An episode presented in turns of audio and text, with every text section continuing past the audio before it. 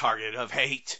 Oh boy, you know this is going to be a rough one, folks. You heard that. Um, you heard that opening. This is this is a real interesting episode of the show, I think.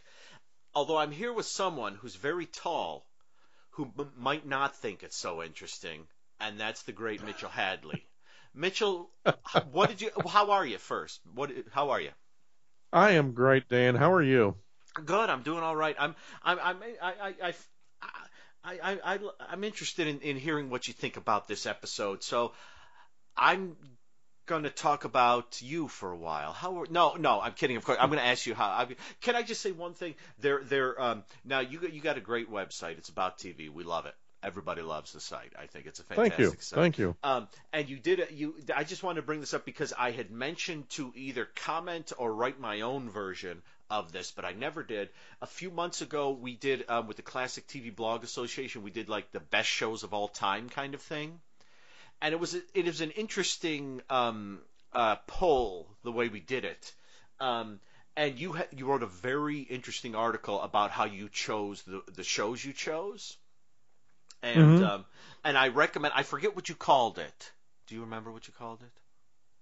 Um, I can probably find out here. I'm sure that it is uh, here somewhere. Why don't you go ahead here, and I Okay. will uh, look right, for it in uh, the meantime. Okay, um, and it's just uh, we had to pick pick all these. Um, uh, th- there were very specific rules about how you would pick the, the, the shows and things, and the kind of rule I went by from from what I read was that if I really loved the show, I was probably not being objective enough, and so I left it out. Plus, I thought you were supposed to leave out anything that wasn't American, which is why Doctor Who wasn't on my list, uh, like Monty Python or something wasn't on my list.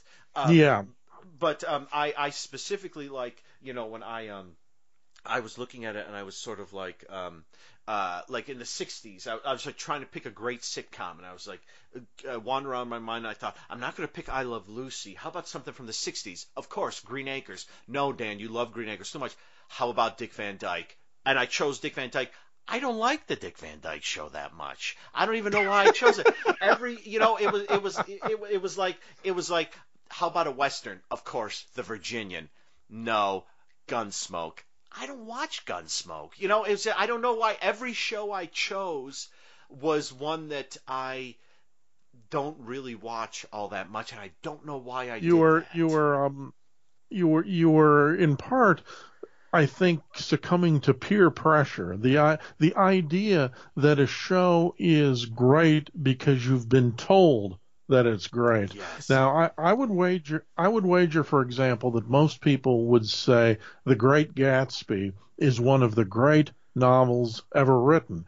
And I would bet you that at least half of the people who say that have never read The Great Gatsby. Yes. But, but they, and if they do read it, they may not think it is a great book, but they would never say that because they've been told that it's a great book. And I think I think there's something to that with TV too. That you you, tend to think if I don't like it, it's because of me, not because of the show. hmm Yeah, and and your you your article was great because it kind of stood up and, and sort of said, you know, like a lot of these, I don't, you know, like I I mean, I, I f- I forget exactly what you said about Lucy, but I believe it was you're not that much of a fan, if I remember correctly. Yeah, I found I found the article by the way. It's called My Turn: My Little List of Classic TV Programs. And it's from uh, January 2019. And um, one of the things that I had said about uh, Lucy was that uh, I. I'm not a big fan of Lucy. I'm not a big fan of the show, and um, I uh, I just didn't want to put a show that I I didn't like on the list. I I would and I would freely acknowledge that I may be wrong about things like that, but that's why it's my list and not your Yes. list or or Jim's list. Yeah.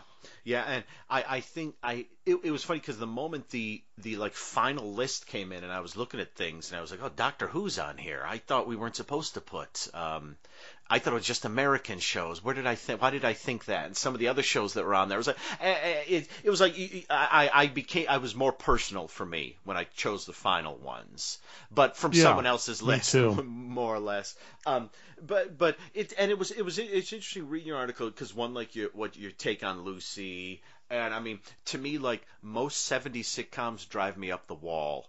I love Happy Oh, Days. yeah. I, I always have. I, I, I adore the sweetness of Happy Days. And then as it goes along, I love one that the Fonz becomes a superhero, and two the continuity that builds with it.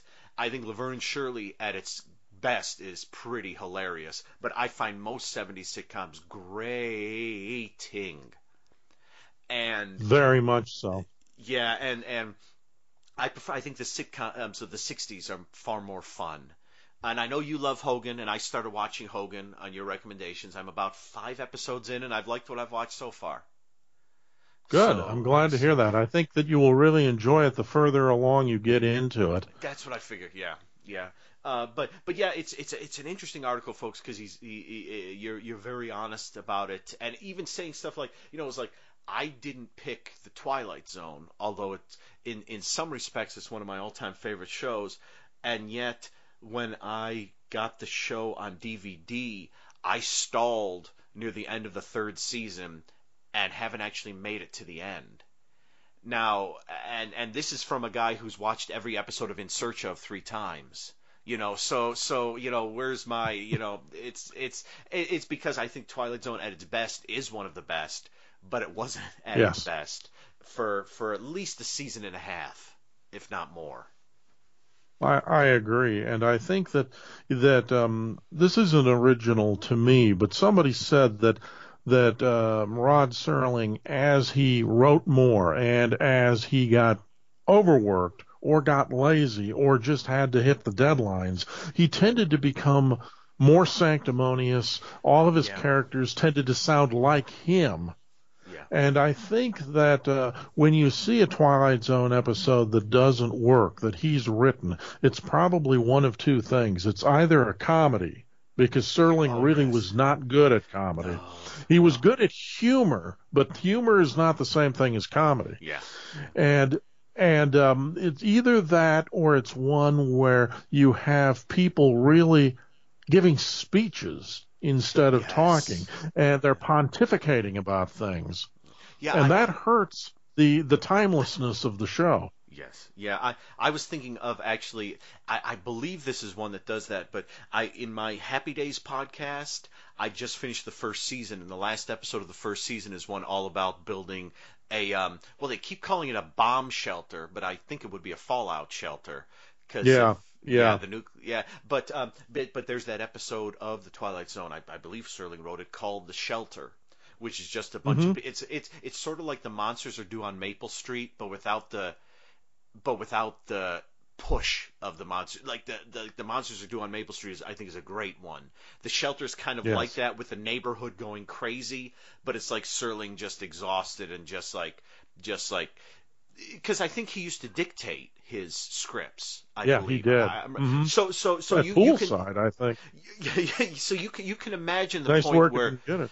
Oh God! if you could get it, won't you tell me how? And and I I Yeah. think I I think the thing with d- dictating is that as I've had this happen too when you when you dictate the the writing if you're trying to do characters unless you're fully if if you're f- I, I don't want to I don't I don't know if I want to call them lazy but if you're tired you start you're just talking.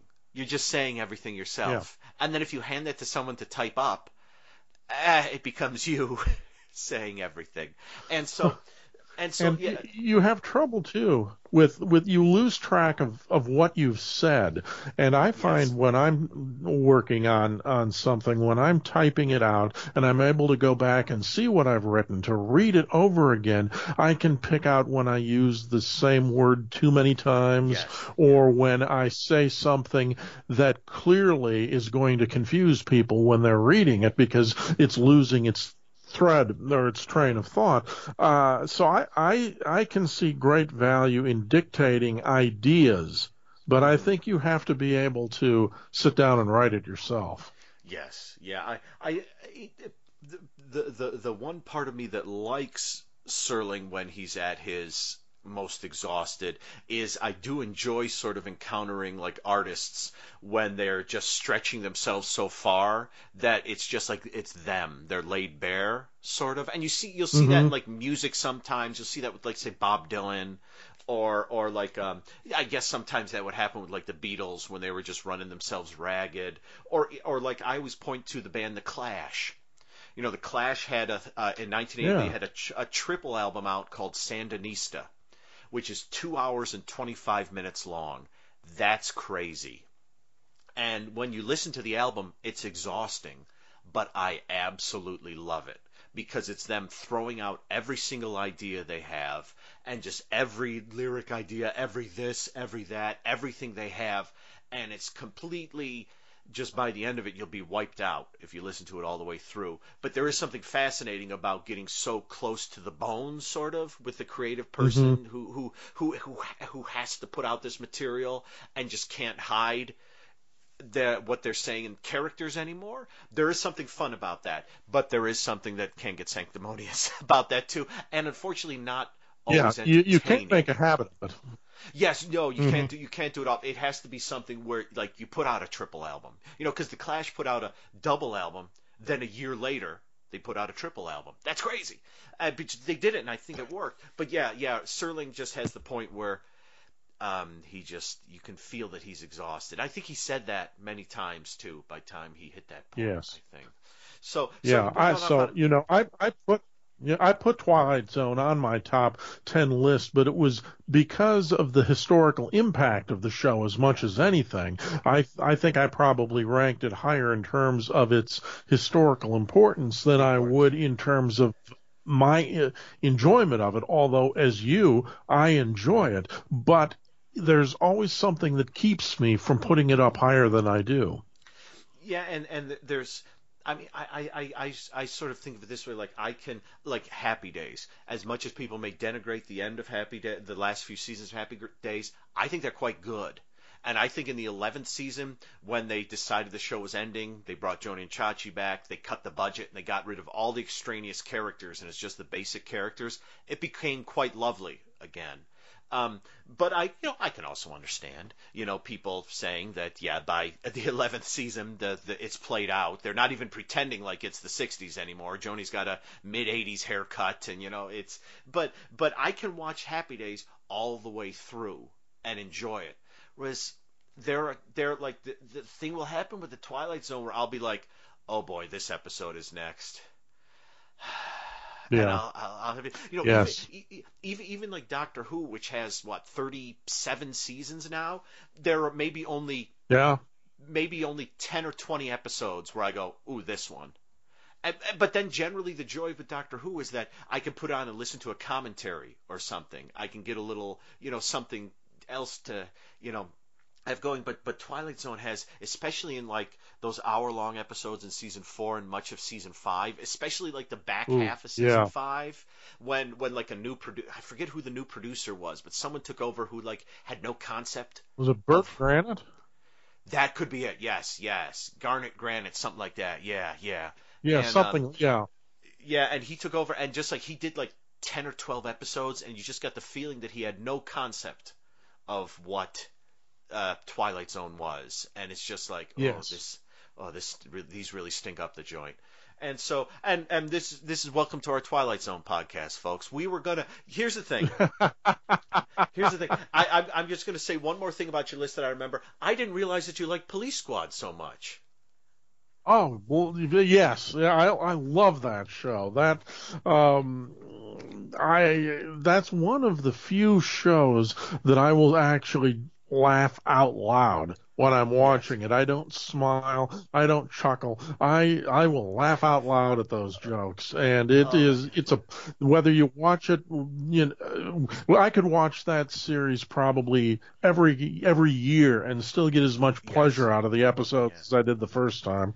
Yes, I, I always I always forget how good they are, and I was I was I, you know had I known I would have had you join myself and my friend Rob Kelly like two years ago when we talked Police Squad because we really got into it, and I was surprised at how much we got into it, and I oh uh, but I was going to say there's still some things about me you don't know, so Yes, it's uh, you know I like to keep. Uh, yeah, you have to. That's how you keep the relationship alive. Yes, exactly. We got 18 more episodes. We haven't even got to this one yet. But I think I think the Police Squad. And I'll just I'll just go away because we said this when we Rob and I talked about it. But I always remember like seeing the first episode on Lifetime on a Sunday night in like 1986 and loving it. Wow. Zucker Abrahams Zucker loved it, loved it, loved it. Then the next one was the boxing one, which really disappointed me Uh-huh. because and but then when we were watching it this time i realized what's going on and that's that zucker abrahams zucker they don't care about the plot they just care about the jokes Not at all. so Mhm. so and and that works in airplane and it doesn't work as well in Top Secret, although I adore Top Secret. Don't get me wrong. I absolutely love Top Secret. But one of the things is when they actually need to set a plot, sometimes the way they set the jokes gets in the way of it and you kind of lose like like what's when Sally Decker has her gun and she's getting ready to shoot everybody and so she she's setting up and I've seen the episode of like M Squad that they took this from and yes, she's basically I have doing too. Yes. y- exactly what the woman does in M Squad. And so as she's doing this, you can hear stuff happening off screen, and so you're not really paying attention to Sally, you're listening for the joke.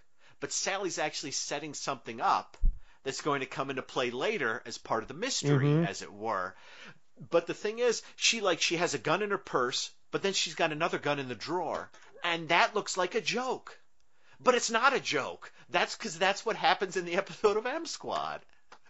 Yeah. And, it, and it, it's and, and so you're like and so you're sitting there you're you're trying to watch her but you're listening to the joke and laughing at the joke then she suddenly has two guns and you're kind of laughing at her but not sure if that's a joke and then you kind of lose what she's up to and and, and whereas and then we'll really talk about Bourbon Street Beat I I, I apologize everybody um but I think I th- I think what happens then is that what Joe Dante directed the boxing episode, and I think what Joe Dante does, having directed more than Zucker Abrahams Zucker had at that point, is up until um, more or less up until Frank shows up in the boxing episode, there are barely any jokes. There are a few, but Yes. there really it's setting it up. The moment Frank shows up, the jokes are as good as they were in the first episode.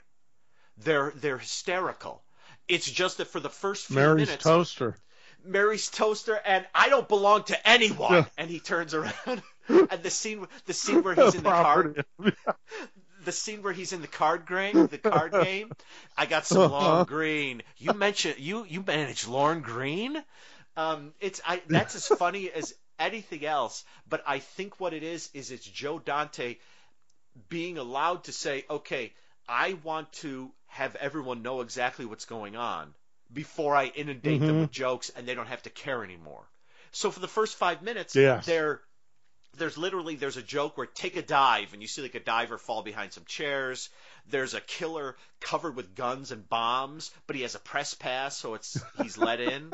Um, th- there's the Okay, guard. yeah. There's the guard standing outside. You hear all the explosions and everything, and then the killer leaves, and like the the room seems to be on fire. And then there's a scene where they're examining the um the room, and like the the bo- boxer's body is swaying back and forth. And they're jokes and they're good ones, but they're not like they were in the first episode, where they he they just bombard you with jokes.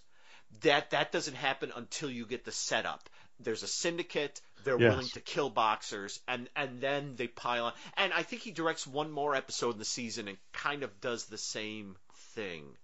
Um, so so it, it isn't until you realize that wait a minute, Joe Dante's a director who knows what he's doing. Let him do what he does, and and so so you realize how much um, the, the show is richer than you would imagine from the six episodes, and and plus Exactly. and and plus um um and I'm not going to ask you about your little key store by the way Um, and the thing that, the, and, and now we'll get to the episode. But the thing that Rob Rob brought up when we were talking about the episode is he said, "Could you imagine?"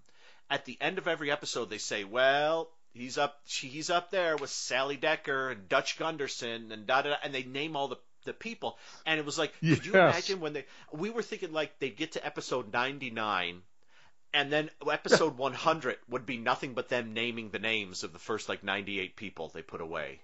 Yeah, that Dragnet. would- that- Dragnet. Yeah, Yeah. that would be the yeah that would be the joke. It would just be ninety eight. You know, like you remember this person and this person and this person, and then and then the joke would go on so long that it would drive everyone nuts. And it would be like what is it? Turn on. They take it off halfway through. You know, the networks would call up and say, "Take this off the air," and they turn it off. Yeah. Uh, so let's talk about the episode. I'm sorry. Yeah. No, no, I'm just having a moment of silence here for uh, a show that should uh, have had a longer life than it did. Yes. But um, yeah, I agree. a typical So- so- network doesn't understand what they have.